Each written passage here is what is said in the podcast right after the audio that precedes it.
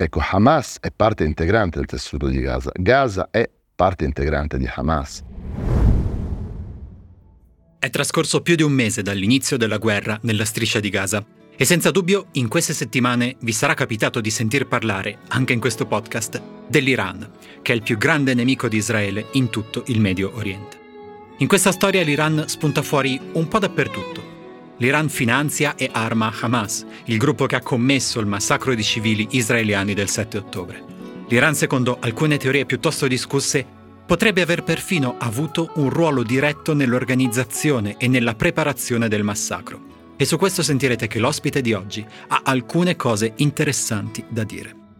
E negli scorsi giorni la leadership iraniana ha attaccato con forza Israele, facendo minacce di guerra che però al momento non si sono concretizzate. Se seguite questa vicenda, senza dubbio, oltre che dell'Iran, avete sentito parlare anche di Hezbollah, il gruppo armato libanese nato nel 1982 contro l'occupazione israeliana del Libano, che da quel momento è diventato una delle principali minacce per lo Stato israeliano. Da settimane, al confine fra Israele e Libano, l'esercito israeliano e Hezbollah si bombardano a vicenda e ci sono già decine di morti. Poi avrete sentito parlare dei ribelli Houthi in Yemen, che nell'ultimo mese hanno lanciato missili contro posizioni israeliane. E forse avrete sentito parlare anche delle cosiddette milizie sciite in Iraq, che nell'ultimo mese hanno attaccato alcune basi militari americane, ottenendo scarsi effetti. E dunque, striscia di Gaza, Iran, Libano, Yemen, Iraq. Sembra tutto molto lontano e molto complicato, eppure è tutto collegato. State ancora qui un attimo che cerchiamo di capirci tutti questi gruppi armati, e cioè Hamas nella striscia di Gaza, Hezbollah in Libano, gli Houthi in Yemen e le milizie sciite in Iraq, sono tutti alleati dell'Iran. Hanno tutti un rapporto di dipendenza economica e militare con l'Iran e costituiscono quello che i generali iraniani definiscono l'asse della resistenza, cioè un gruppo di stati e milizie che l'Iran utilizza per portare avanti la sua politica estera in Medio Oriente. E questa politica estera molto spesso è pensata per contrastare Israele. Ecco, adesso che uno dei membri di questa alleanza, cioè Hamas, è entrato in guerra con Israele, tutto l'asse della resistenza, cioè tutta questa costellazione di entità che dipendono dall'Iran, ha cominciato a muoversi e potrebbe avere un ruolo fondamentale nelle settimane e nei mesi a venire. Per questo oggi parliamo di loro e cercheremo di capirli più in profondità, andando oltre la rappresentazione a cui siamo abituati, cercando di capire davvero come funzionano questi gruppi e cosa potranno fare. Lo facciamo con Lorenzo Trombetta, che è un giornalista che vive da vent'anni in Medio Oriente e attualmente è il corrispondente da Beirut per ANSA e per l'Imes. Lorenzo Trombetta è un arabista che ha scritto numerosi saggi sulla politica della regione. Il suo ultimo libro si intitola Negoziazione e potere in Medio Oriente ed è edito da Mondadori. Con lui cercheremo di andare un po' più a fondo per capire cosa si muove in Medio Oriente attorno a Israele e alla striscia di Gaza, dove l'Iran sta assumendo un ruolo sempre più importante e sempre più problematico. Questo è Globo, è un podcast del Post con un'intervista a settimana sulle cose del mondo e io sono Eugenio Cavo.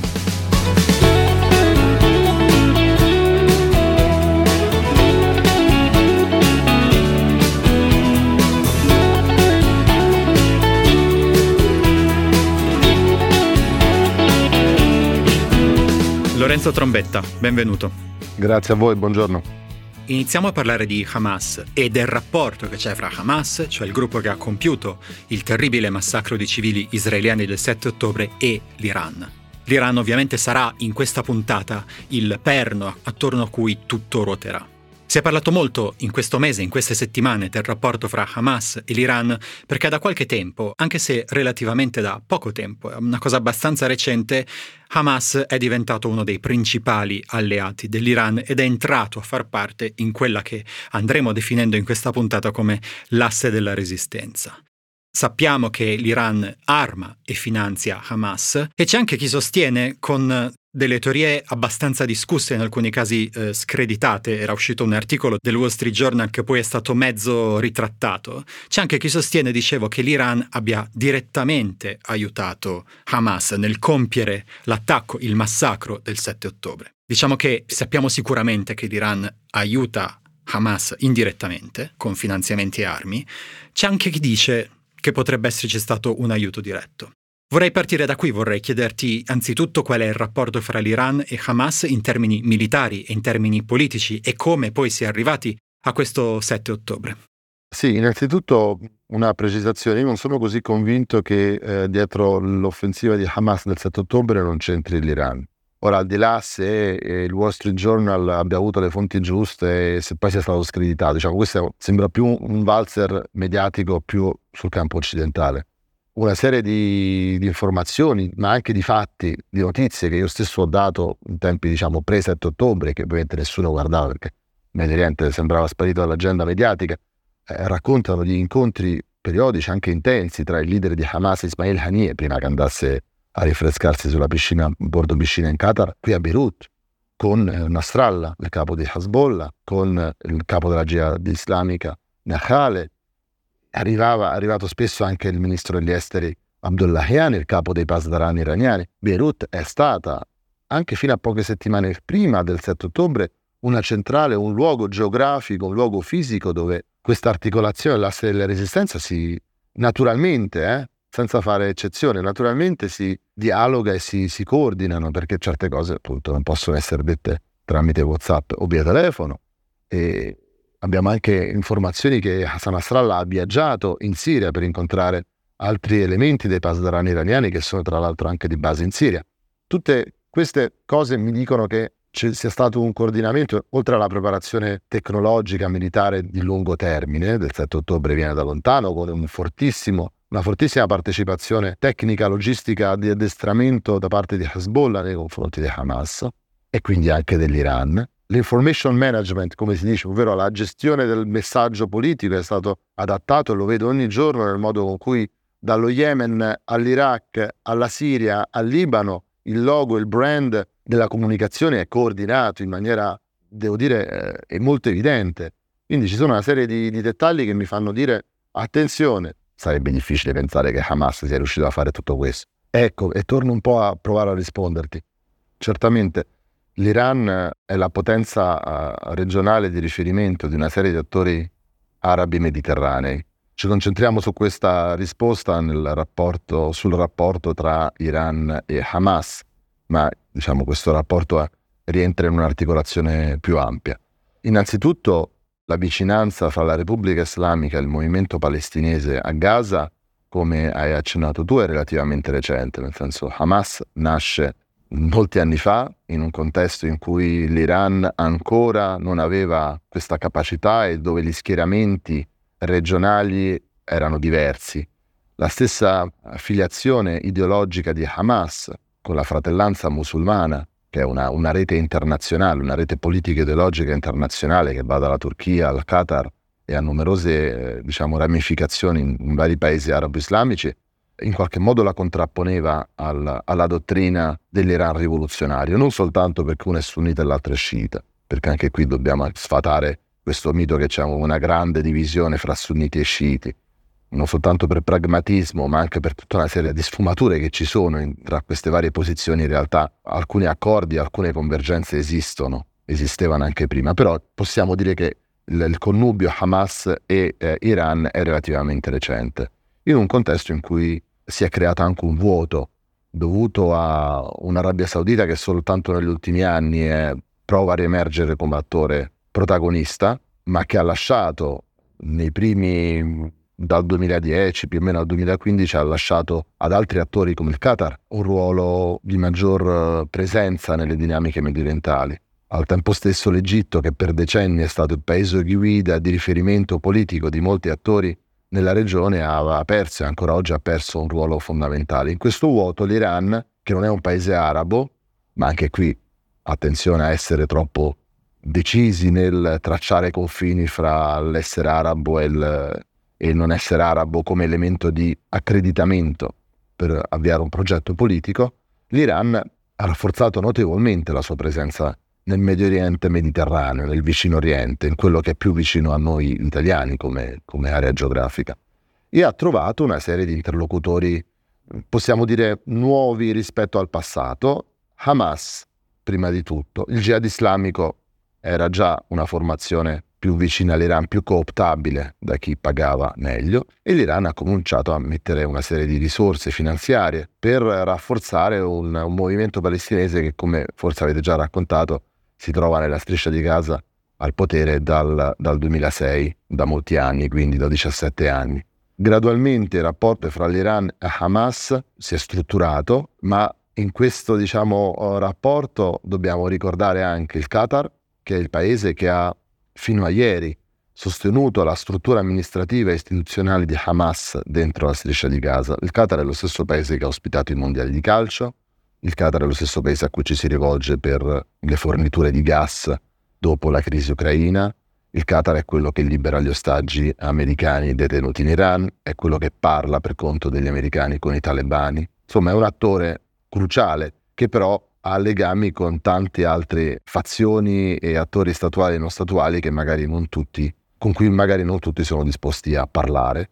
E ma soprattutto i finanziamenti in contanti del Qatar a Hamas arrivavano tramite il valico di Rafah nella striscia di Gaza con il consenso dell'Egitto, ma soprattutto con il consenso di Israele, di questi governi israeliani.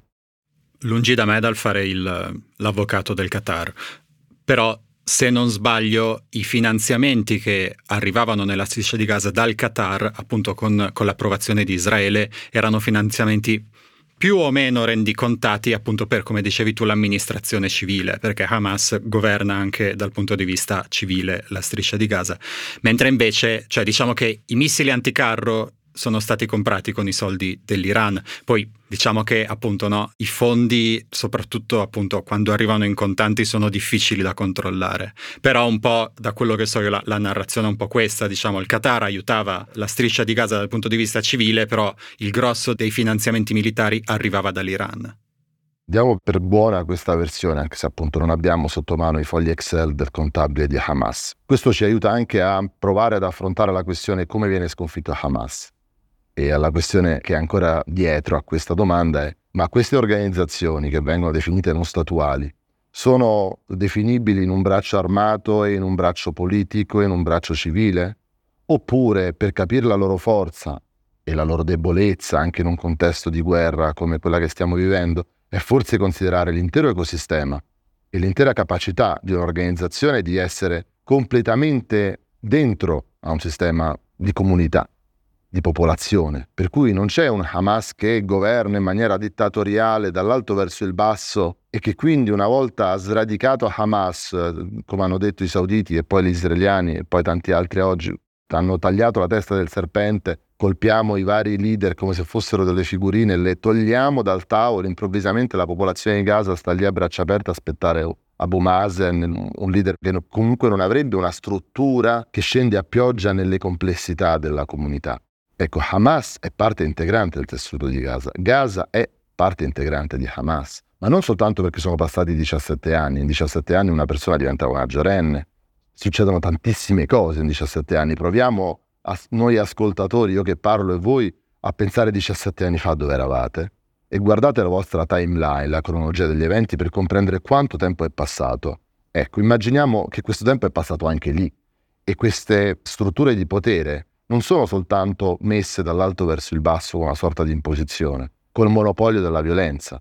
Questo è un, anche uno degli oggetti del mio libro. Il monopolio della violenza e il controllo quindi del consenso non è l'unico fattore di gestione del potere a livello locale.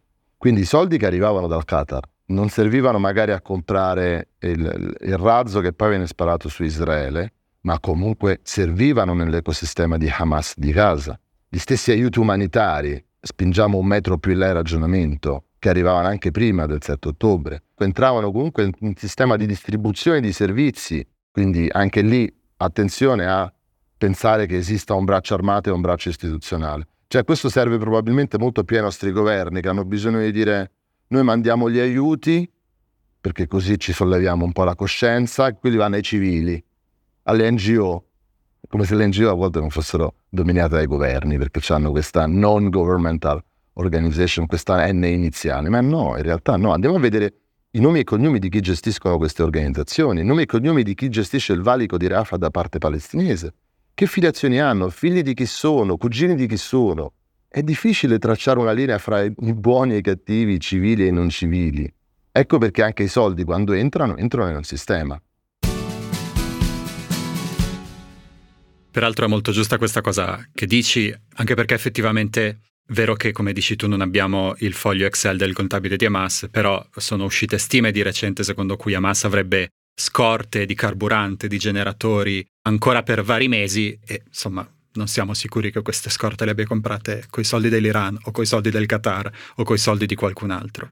Detto questo, vorrei iniziare a introdurre eh, il concetto appunto di asse della resistenza, perché Hamas è soltanto uno, e anzi è soltanto uno, l'ultimo degli alleati dell'Iran nel Medio Oriente, degli alleati dell'Iran nella regione. L'Iran, come dicevamo, ha creato una costellazione di alleati, che viene chiamato appunto asse della resistenza o fronte della resistenza, e che servono all'Iran per portare avanti i suoi obiettivi militari e politici all'estero. Una cosa molto notevole è che di fatto l'Iran ha avuto un ruolo in moltissime guerre e moltissimi conflitti recenti. Pensiamo alla guerra civile in Yemen, pensiamo alla guerra civile in Siria, pensiamo alle operazioni contro l'ISIS in Iraq, pensiamo al Libano dagli anni Ottanta a oggi, ma non entra direttamente in una guerra dai tempi della guerra con l'Iraq negli anni Ottanta. Per cui l'Iran, tramite questa serie di alleati, riesce ad agire, a intervenire materialmente anche nei conflitti, senza intervenire direttamente. Per cui vorrei anzitutto chiederti di spiegarci un po' questa dinamica, iniziando da una cosa che viene detta molto spesso in gergo, che è la parola proxy. Quello che si dice fra gli addetti ai lavori, quello che si legge sui giornali, è che l'Iran ha tutta una serie di proxy con cui porta avanti la sua politica estera. Proxy è una parola inglese che significa delegati, ma che appunto nel gergo in questo caso significa appunto la costellazione di alleati che l'Iran utilizza o su cui l'Iran si appoggia per portare avanti la sua politica estera. Se puoi partire da qui e raccontarci un po' questo concetto. Sì, grazie. Innanzitutto la politica dell'usare dei proxy, rimanendo in questo questa terminologia è, diciamo, è molto diffusa da tutti gli schieramenti, non è soltanto l'Iran. Lo diciamo perché all'asse della resistenza, come viene chiamato da parte iraniana e dei suoi, dei suoi membri, usiamo qui una terminologia soggettiva, lo ricordiamo, esiste poi un asse filo-israeliano, filo-statunitense, che si articola in maniera anche molto simile, usando altri tipi di proxy, se vogliamo usare questo, questa terminologia. Io preferisco usare il termine di clienti o uh, intermediari, attori locali che svolgono il ruolo di controllori di un territorio, di mobilitazione di masse in quel, quel territorio e quindi si attivano anche quando serve in funzione di quell'alleanza strategica. Per cui l'Iran, tramite l'architetto di questa politica, che era il generale Qasem Soleimani, che è stato ucciso il 3 gennaio del 2020, se non sbaglio, in un raid aereo statunitense nell'aeroporto di Baghdad in Iraq, Qasem Soleimani che era il generale a capo della forza d'élite, il cervello, il cuore dell'espansione iraniana in Medio Oriente tramite le brigate Quds. Brigate Quds vuol dire la brigata di Gerusalemme, tanto per ricordarci del, dell'interesse iraniano per Gerusalemme, all'interno dei guardiani della rivoluzione, i Pasdaran. Ecco, Qasem Soleimani, che ha poi lasciato un'eredità che ancora oggi è, è qui sul terreno, aveva identificato tutta una serie di attori che potevano riempire degli spazi territoriali in Medio Oriente, il Medio Oriente arabo in particolare, in Iraq, in Siria, in Libano ci arriviamo, poi anche in Yemen, sfruttando una serie di contingenze, di situazioni, possiamo dire, che si sono aperte nel corso degli anni. Posso fare un esempio, anzi ne faccio due. Nel 2003 la nuova guerra del Golfo statunitense, l'invasione anglo-americana in Iraq, Saddam Hussein cade nel 2003 si apre un nuovo spazio. Questi spazi, anche in gergo calcistico, vengono occupati da chi è più veloce, da chi è più vicino allo spazio. E l'Iran è, come ricordavi tu, è vicino al, all'Iraq, non soltanto è vicino, ha anche tutta una serie di rapporti consolidati nel corso del tempo, nel corso dei secoli, perché lo scismo e lo scismo politico iracheno aveva tutta una serie di attori che potevano essere cooptati, proxy o clienti o intermediari. Quindi gradualmente l'Iraq post Saddam Hussein, grazie o a causa del, dell'invasione anglo-americana, diventa, almeno per buona parte nel suo centro-sud, un, un, territorio molto vicino politicamente all'Iran, con tutta una serie di attori che poi si attivano quando, quando ci sono state le contingenze. La guerra contro l'ISIS, passata come guerra al terrorismo, contro il male assoluto, tutte queste cose qui che fanno parte della retorica, è servita moltissimo all'Iran, per, eh, rafforzando tutta una serie di milizie, gruppi armati che avevano una fortissima retorica anti-sunnita, anti-ISIS, nel senso sunnita del termine, di contrapposizione contro il sunnismo più radicale, e hanno commesso non soltanto una serie di crimini efferati contro comunità irachene e poi anche siriane, perché sono entrati risalendo il fiume Eufrate, l'Eufrate che forse a scuola ci ricordavamo, la Mesopotamia, il Tiri, l'Eufrate, ecco, sono ancora lì. Risalendo l'Eufrate in Siria, in un contesto qui, adesso arriviamo al 2011, 2012, 2013, quando la Siria, sotto il peso del conflitto armato, ha cominciato a, a lasciare spazio a nuovi attori e quindi l'Iran è riuscito a risalire l'Eufrate e oggi controlla alcune zone importanti della Siria in conflitto ancora.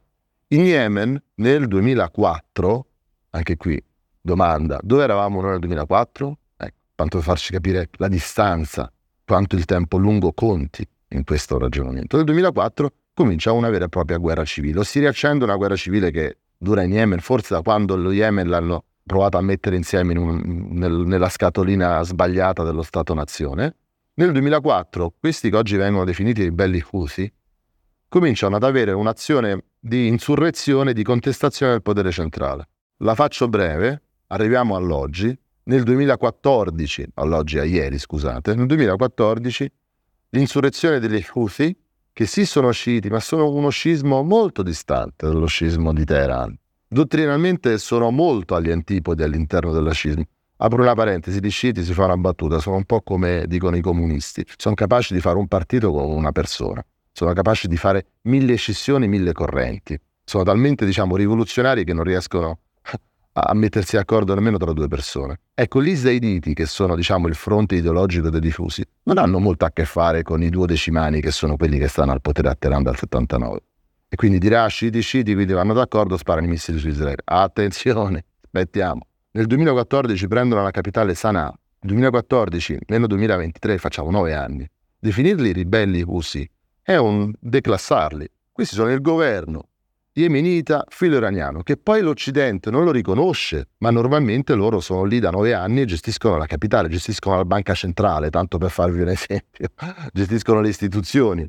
Poi certo commettono anche loro tantissimi crimini contro gli stessi civili yemeniti, sciiti e non sciiti, eh?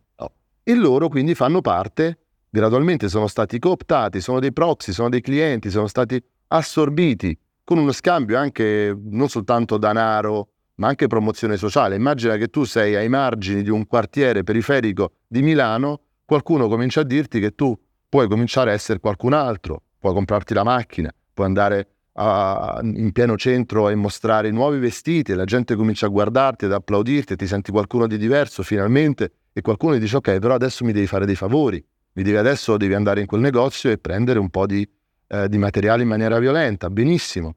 E io lo faccio, continuo ad avere un, un collegamento, un cliente che mi rafforza e mi sostiene, mi fa essere qualcuno finalmente. Quindi quando mi, il telefono rosso squilla e mi dice puoi spingere quel bottone perché abbiamo da, da puntare sul porto israeliano di Elat nel Mar Rosso? Ma certo, eccomi qua.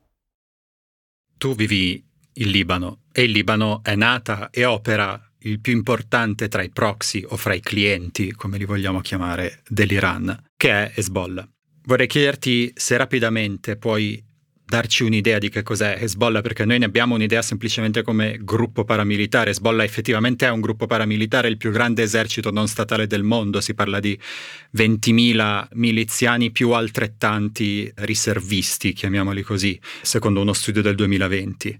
Però Hezbollah in Libano è molto di più. Hezbollah è dentro al Parlamento, Hezbollah controlla territorialmente una parte del paese. Ci puoi raccontare rapidamente, perché ovviamente si potrebbero fare dei trattati, che cos'è, come funziona Hezbollah? Sì, Hezbollah è parte della società libanese, prima di tutto. Non è soltanto una struttura che è sorta e si è sovrapposta a una serie di istituzioni, una serie di, di elementi di potere a livello locale e, e nazionale e poi anche regionale. Sempre di più parlando con le persone che sono di Hezbollah, mi confermo, e sono vent'anni che sto in questa regione, mi confermo di quanto non sia appiccicata, sovrapposta l'appartenenza, non sia strumentale, pragmatica perché mi danno, perché Hezbollah mi distribuisce una serie di servizi che lo Stato non mi distribuisce, allora in maniera diciamo opportunistica io voto per loro. Sempre di più noto parlando, e l'ho fatto anche l'altro giorno, prima che il leader di Hezbollah, Hassan Nasrallah, parlasse, sono andato a una fiera agricola eh, che Hezbollah ha inaugurato e che è ancora in corso in questi giorni, a pochi chilometri da dove vi parlo, e parlavo con le persone comuni che stavano lì a comprare il miele, a vendere i merletti e quant'altro, con persone anche autorevoli. Ho parlato con un sindaco di Hezbollah di una località nella Bekaa, nella valle della Bekaa, vicino al confine con la Siria, una persona che conosco da anni e che quindi ho, il fatto che li conosco da anni, ho, posso pure entrare nella loro complessità di individui, di esseri umani. Quando poi si condividono con certe persone una serie di, di atteggiamenti, si va nella loro quotidianità, innanzitutto si, si, vengono umanizzati e non per giustificare le loro posizioni, ma per comprenderle. E ci si rende conto che è genuina il senso di appartenenza e l'adesione ideologica è intima, è loro, nel loro essere.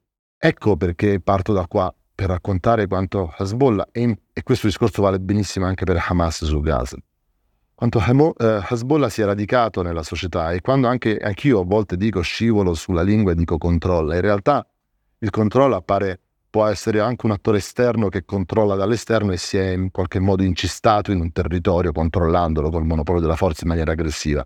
Sempre di più bisogna sfumare, sempre di più devo ritirare questo termine controllo e devo dire è parte del territorio. Certamente in maniera molto sapiente sfrutta una retorica del nemico esterno. Nel senso Hezbollah, senza l'elemento marziale, senza l'elemento di dover liberare la terra, senza l'elemento di dover liberarci dall'occupazione, di difendere il Libano dall'aggressione israeliana, uso terminologia soggettiva, ma perderebbe l'elemento principale della sua ma retorica, ma anche prolungamento eh, di potere a livello locale. Uno degli slogan di Hezbollah è Kademun in arabo, arriviamo con la moschea di Gerusalemme sul, sullo sfondo. Eh, quella rimane sullo sfondo, ma io oggi qui governo. Oggi qui governo, mi assicuro che tu sei dentro al mio sistema di welfare, come si dice, distribuzione di servizi e di, di quant'altro. E quindi Hezbollah è naturalmente nelle istituzioni centrali, il Parlamento, il governo, nelle istituzioni locali, i sindaci, i consiglieri comunali, divide con altri partiti, con altri movimenti, adesso non sto a fare troppo lungo il discorso, la gestione del territorio. E un altro dato importante, Hezbollah, che spesso viene definito lo Stato nello Stato, è una definizione anche qui poco accurata a mio avviso, perché in realtà in Libano tutto il sistema di governo, anche gli altri attori politico-confessionali, ci metto dentro i cattolici maroniti, altri eh, partiti sciiti, i drusi, che non è una popolazione di Star Trek, ma sono una, una comunità molto uh, radicata e anche se minoritaria in Medio Oriente, che hanno un peso politico molto forte, i cristiani ortodossi, i latini, quelli che pregano, diciamo, eh, che sono più vicini al, al nostro cattolicesimo, insomma, tutta una serie di partiti che tengono eh, la società libanese in maniera verticale, si strutturano come uno Stato nello Stato.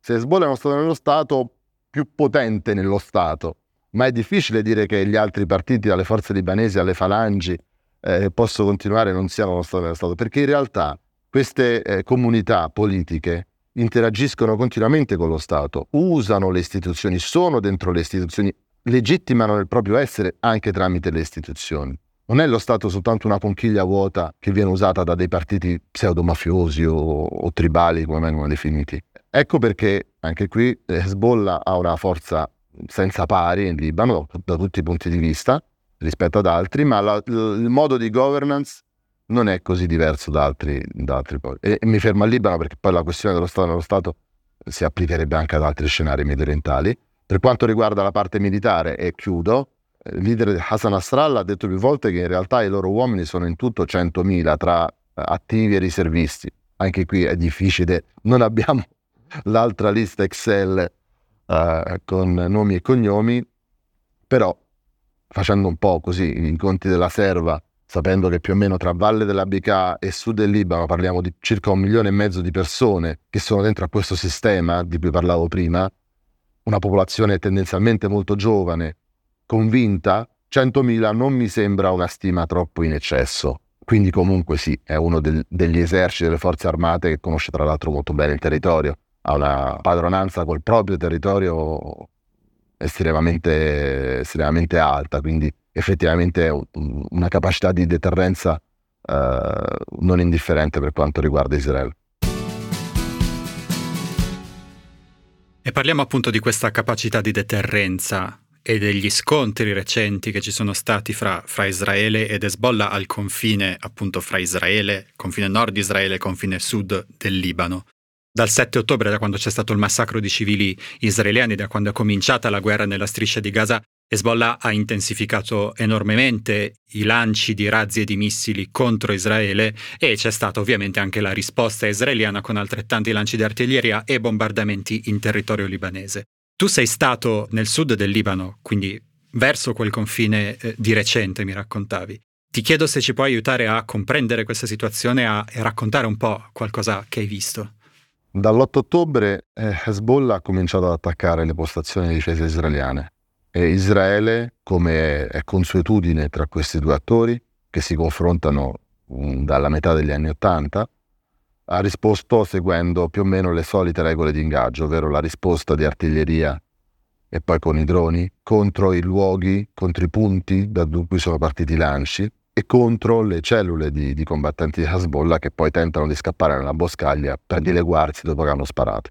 Con un altissimo, diciamo, altissimo relativamente, nel senso con un, un tributo cosiddetto di martiri da parte di Hezbollah senza precedenti negli ultimi anni, sono morti più di 60 combattenti di Hezbollah, per lo più uccisi da, da raid eh, di droni israeliani nel sud del Libano. Non abbiamo, perché la propaganda militare israeliana su questo è molto attenta a non far passare informazioni ai media, non abbiamo informazioni chiare di quanti soldati israeliani siano stati uccisi da Hezbollah sull'altro fronte, abbiamo un'informazione di 8-9, ma insomma sono informazioni da prendere con, con, le pinze. Mentre Hezbollah, per quello che dicevo prima, ha bisogno di pubblicizzare la sua la quantità di martiri che mette sul tavolo, perché appunto di fatto non sta lanciando la guerra che, che qualcuno si aspettava per difendere eh, la striscia di Gaza e Hamas, e quindi da un punto in pratica sta tenendo il fuoco basso, ma la retorica è altissima, perché quando tieni il fuoco basso devi in qualche modo bilanciare.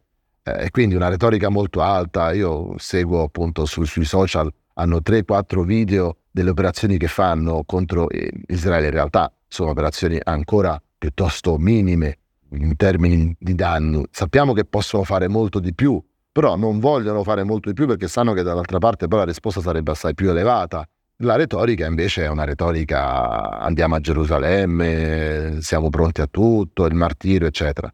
Oh, quindi abbiamo notizia, perché osserviamo i funerali, abbiamo notizia di quanti combattenti di Hezbollah vengono uccisi, che è un numero significativo. Sarebbe complottista dire se li fanno uccidere facilmente.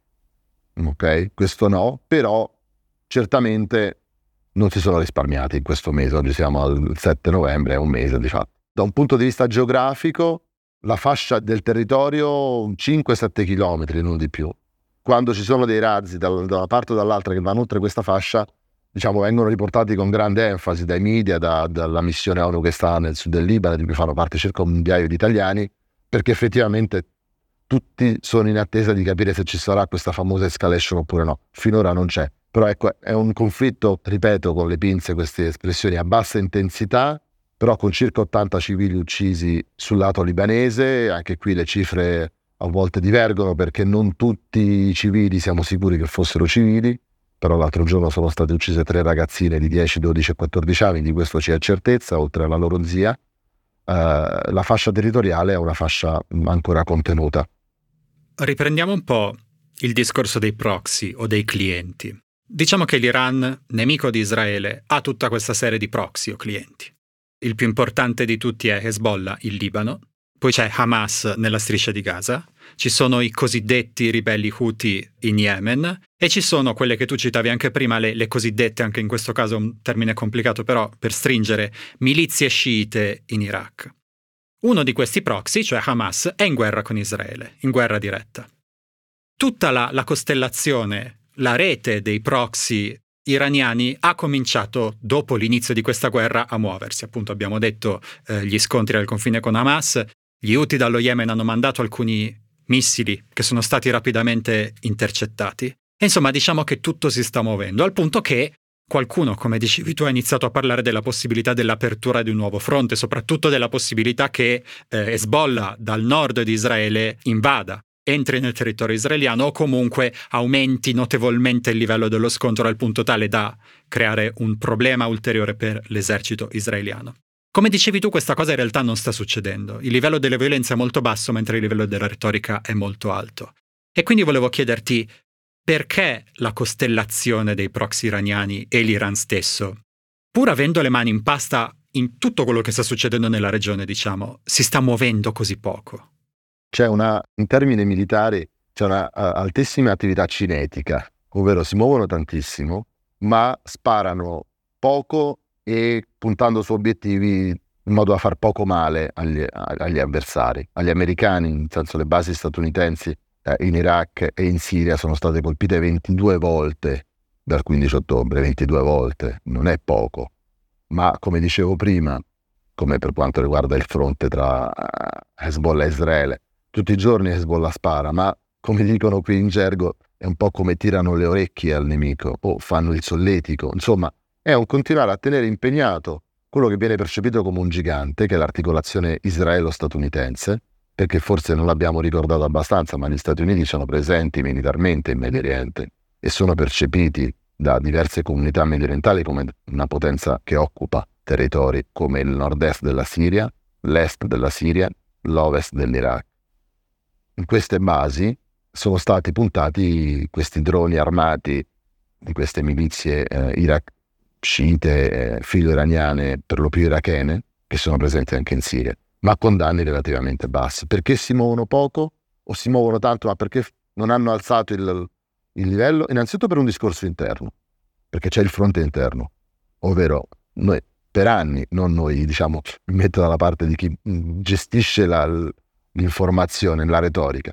Stiamo dicendo che andiamo a Gerusalemme, facciamo, andiamo, distruggiamo, eccetera. Adesso che c'è la guerra, che facciamo? Raccontiamo che stiamo facendo qualcosa. Eh, mostriamo però qualcosa, ok, mostrano i video, appunto l'esplosione, il, lan- il, razzo che viene lanciato. Raramente poi ci fanno vedere, nel caso degli Yemeniti, ieri sera no, hanno diffuso un nuovo video, ci fanno vedere il drone che viene lanciato dal Mar Rosso, poi in realtà non è successo nulla, ma intanto loro internamente la gente non è che guarda tutte le televisioni, lo spirito critico, no? consultiamo un telefonte, andiamo a vedere cosa ha detto il giornale israeliano, questo lo facciamo eh, noi gli addetti ai lavori, ma proprio mh, mm, pochi in realtà l'opinione pubblica più o meno distrattamente osserva quella TV che è abituata, come noi leggiamo i giornali che ci dicono le cose che vogliamo dirci, anche loro guardano le TV che vogliono, che gli dicono quelle... E le TV trasmettono questi, questi filmati e danno queste notizie con grande enfasi. Quindi, primo discorso, tenere alta l'idea che noi stiamo facendo qualcosa.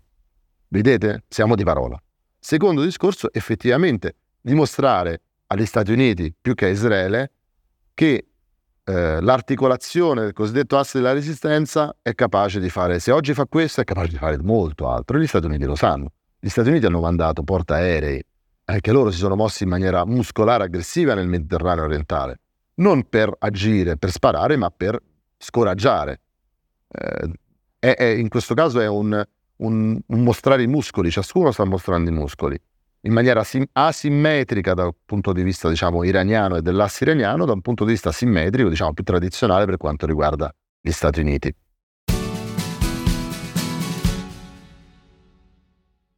Il rapporto fra l'Iran e i suoi proxy, appunto fra tutta questa costellazione di stati parastati, milizie, gruppi armati che l'Iran in qualche modo ha come alleati, ma al tempo stesso che finanzia, che arma, che controlla.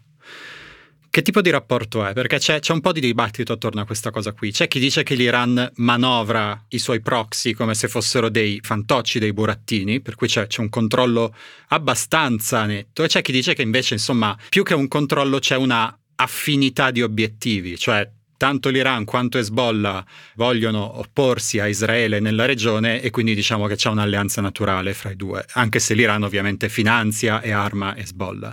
Come la vedi? Come lo vedi questo rapporto, anche in relazione a quello che sta succedendo tra Israele e Hamas? Per rispondere a questa domanda riprendo la, diciamo, la teoria del rapporto fra, uh, di clientela tra attori più dominanti e attori subalterni. Quando l'attore dominante offre una protezione, questo caso l'Iran che offre una protezione, un'opportunità di essere promossi politicamente e socialmente, e l'altro, il cliente, l'attore subalterno, si accredita per entrare dentro a questo rapporto. Posso anch'io beneficiare del tuo, della tua protezione, posso anch'io essere promosso grazie a te, ai tuoi finanziamenti, a tutto quello che vogliamo.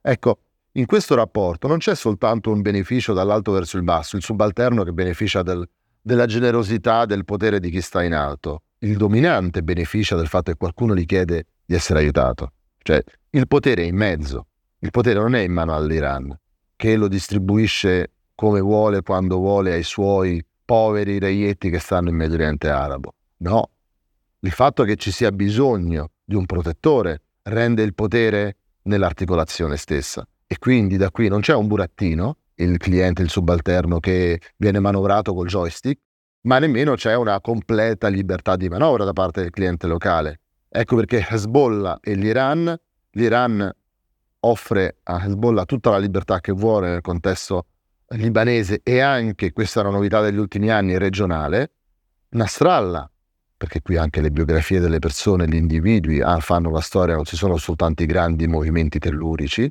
Nasrallah siede al tavolo della consulenza strategica del potere iraniano, Nasrallah siede al tavolo con Khamenei, poi Khamenei e qualcun altro forse decideranno, ma quello che dice Nasrallah, che viene da Beirut apposta per dirci queste cose, è un attore molto molto ascoltato. Ma Nasrallah, non il capo di Hezbollah, se magari dovesse esserci un altro capo di Hezbollah, non necessariamente sarebbe così ascoltato. Nasrallah è discendente dal profeta, quindi innanzitutto ha una, un potere ideologico, religioso, è, è, è uno dei, dei, nobili più importanti dello scismo politico, ma è anche un attore che ormai col suo carisma e con la sua capacità è da molti anni al, al potere, conta moltissimo. Diverso è, per esempio, il rapporto che c'è cioè fra l'Iran e il jihad islamico.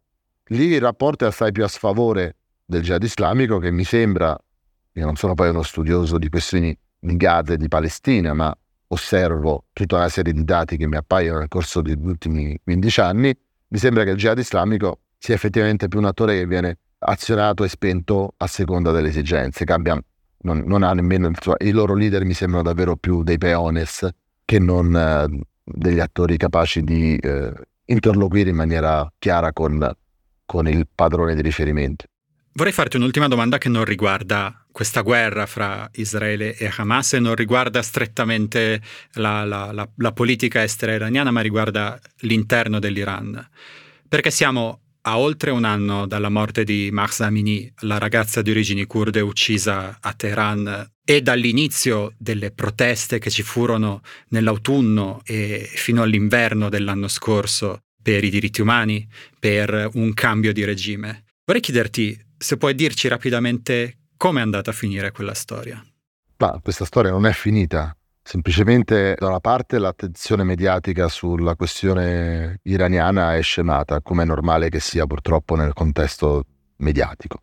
Eh, dall'altra lo stesso momento, la stessa spinta trasversale di vari segmenti della società iraniana, in particolare nelle zone urbane, nelle, nelle grandi diciamo, città, nei, nei campus universitari, in una fascia di popolazione medio-alta iraniana e anche nelle zone più invece rurali, delle zone a maggioranza kurda, tutto questo mano a mano è scemato e sono de, anche qui delle dinamiche piuttosto naturali, purtroppo diciamo noi, perché la spinta dell'attivismo a dimostrare, a manifestare, a, a dire la propria, a rischiare soprattutto la vita, perché il monopolio della violenza in quel caso assume un valore assai più forte di, di, di altri contesti, come dicevo prima, il consenso non si mantiene soltanto con la violenza, ma quando dal basso c'è una contestazione trasgressiva e non più negoziata, eh, il fatto di togliersi il hijab eh, e di manifestare apertamente contro il sistema di potere e, trasgredire una serie di, di norme, scritte e non scritte, eh, questo, questa spinta poi si esaurisce naturalmente, non si può continuare a stare sempre nelle barricate. O c'è un contesto interno e regionale per cui la barricata viene o sostenuta, trasformata, il potere in qualche modo viene messo sotto pressione e quindi costretto a negoziare con eh, certe fasce della popolazione, ma lì bisogna essere, non più essere soltanto attivisti per i diritti umani e protestare, rischiare la vita, bisogna avere in parte la capacità sul terreno di eh, mo- mobilitare dei settori sociali e economici di portare con sé dei settori che sono dentro al sistema di potere. Ecco perché anche lì non c'è il popolo oppresso e il regime cattivo autoritario. Per comprendere la, la dinamica di potere e quindi anche di contestazione del potere in Iran bisogna vedere quanto è capillare il potere. Non è soltanto Khamenei e altri turbanti che gestiscono dall'alto. È il discorso che facevamo un po' prima. Per contestare, per sradicare, se vogliamo, un potere bisogna davvero entrare nelle, nelle pieghe della complessità sociale e chiederci perché, per esempio, in Iran, non soltanto in termini di tempo, di cronologia, dopo un po' non ce l'hanno fatta più andare avanti, perché erano a un certo punto pochi in termini di segmenti della società. Abba- la massa critica non è stata attivata perché cambiasse l'equilibrio nelle piazze. La pressione non è stata abbastanza perché il potere dicesse attenzione ragazzi, qui dobbiamo scendere a negoziare con questa gente, perché sono anche loro nella gente.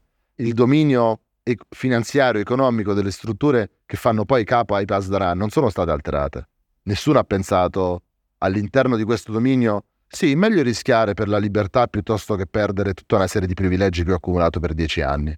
Sì, sì, meglio scendere in strada e, e, e parlare in nome della libertà, dei diritti di genere e quant'altro. No, no. Questa cosa di fronte a, al rischio di perdere il proprio status, anche piccolo, eh? Anche parliamo, non parliamo di grandi decisori, anche degli uomini comuni. E queste sono davvero il film La vita degli altri che racconta la Germania Est prima della caduta del muro di Berlino, ci fa vedere anche quanto le, le articolazioni di mezzo, le articolazioni basse, la granularità quotidiana, la banalità, se vogliamo, del potere autoritario è così pervasiva che è difficile portare avanti. Ecco, la storia sta lì. Uno, non è stata più raccontata, due, avrebbe bisogno di un altro tipo di attivismo, ma questo è un discorso molto ampio. Prima di arrivare ai consigli, vi ricordo che la mail di Globo è globo.it. Vi ricordo di attivare le notifiche e se volete potete condividere questo podcast con le persone a cui pensate potrebbe piacere. E adesso Lorenzo Trombetta ti chiedo tre consigli, libri, film, podcast, serie tv che ti hanno ispirato e vorresti suggerire. Allora, ho raccolto diciamo tre coppie di consigli. Per essere nel tre e non farmi rimproverare da te, le ho accoppiate in modo da che siano tre. In realtà sono il primo consiglio sono due eh, film, un'animazione, Valzer con Bashir, anche in italiano, eh, del regista israeliano Ari Folman, che racconta l'esperienza dei soldati israeliani nel sud del Libano, nell'occupazione israeliana nel sud del Libano. È un film e poi anche un, un fumetto del 2008, si trova sia in italiano che nell'originale.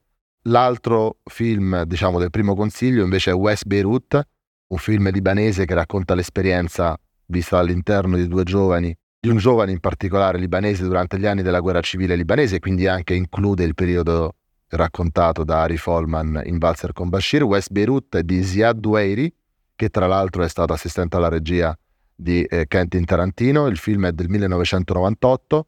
Ziad Dueiri è anche eh, il regista di L'insulto, un altro film che racconta la, la società libanese in epoca più recente, che meno dentro diciamo, a, alle dinamiche che, che, abbiamo raccontato oggi noi che hanno a che fare con la guerra. Poi gli altri due mh, consigli riguardano invece due saggi che affrontano con un po' più di profondità la, la questione israelo-palestinese. Il primo è in italiano di Lorenzo Camel, che è un docente all'Università di Torino. Si intitola Israele-Palestina, due storie, una speranza, con Carocci del 2008.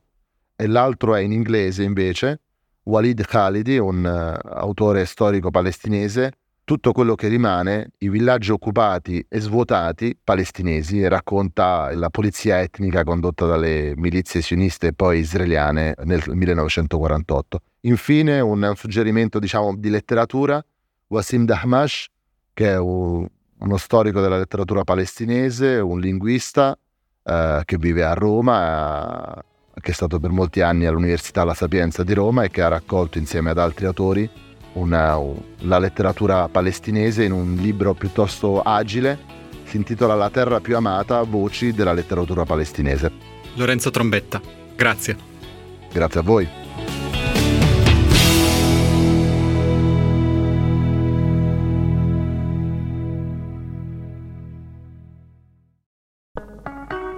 Morning, cioè il podcast che faccio ogni mattina per il post, si potrà ascoltare gratis senza abbonamento dal 10 al 19 maggio. Partiamo dall'inizio. Sono Francesco Costa, sono il vice direttore del post. Ogni mattina da ormai tre anni mi sveglio presto per leggere tutti i giornali e poi raccontarli dentro Morning e non solo, insieme alle notizie, alle cose più importanti, alle cose da sapere, cerco di raccontarvi da giornalista anche un po' di dietro le quinte dentro Morning, dei giornali, dei meccanismi che fanno l'informazione.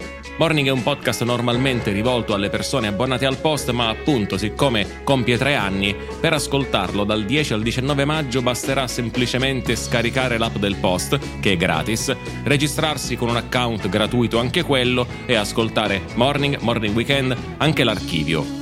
Se volete, se siete curiosi, è una buona occasione per provare. Prometto che ascoltando Morning non vi mancheranno poi per tutta la giornata gli argomenti di discussione, prometto anche che non parlo sempre così veloce. A presto!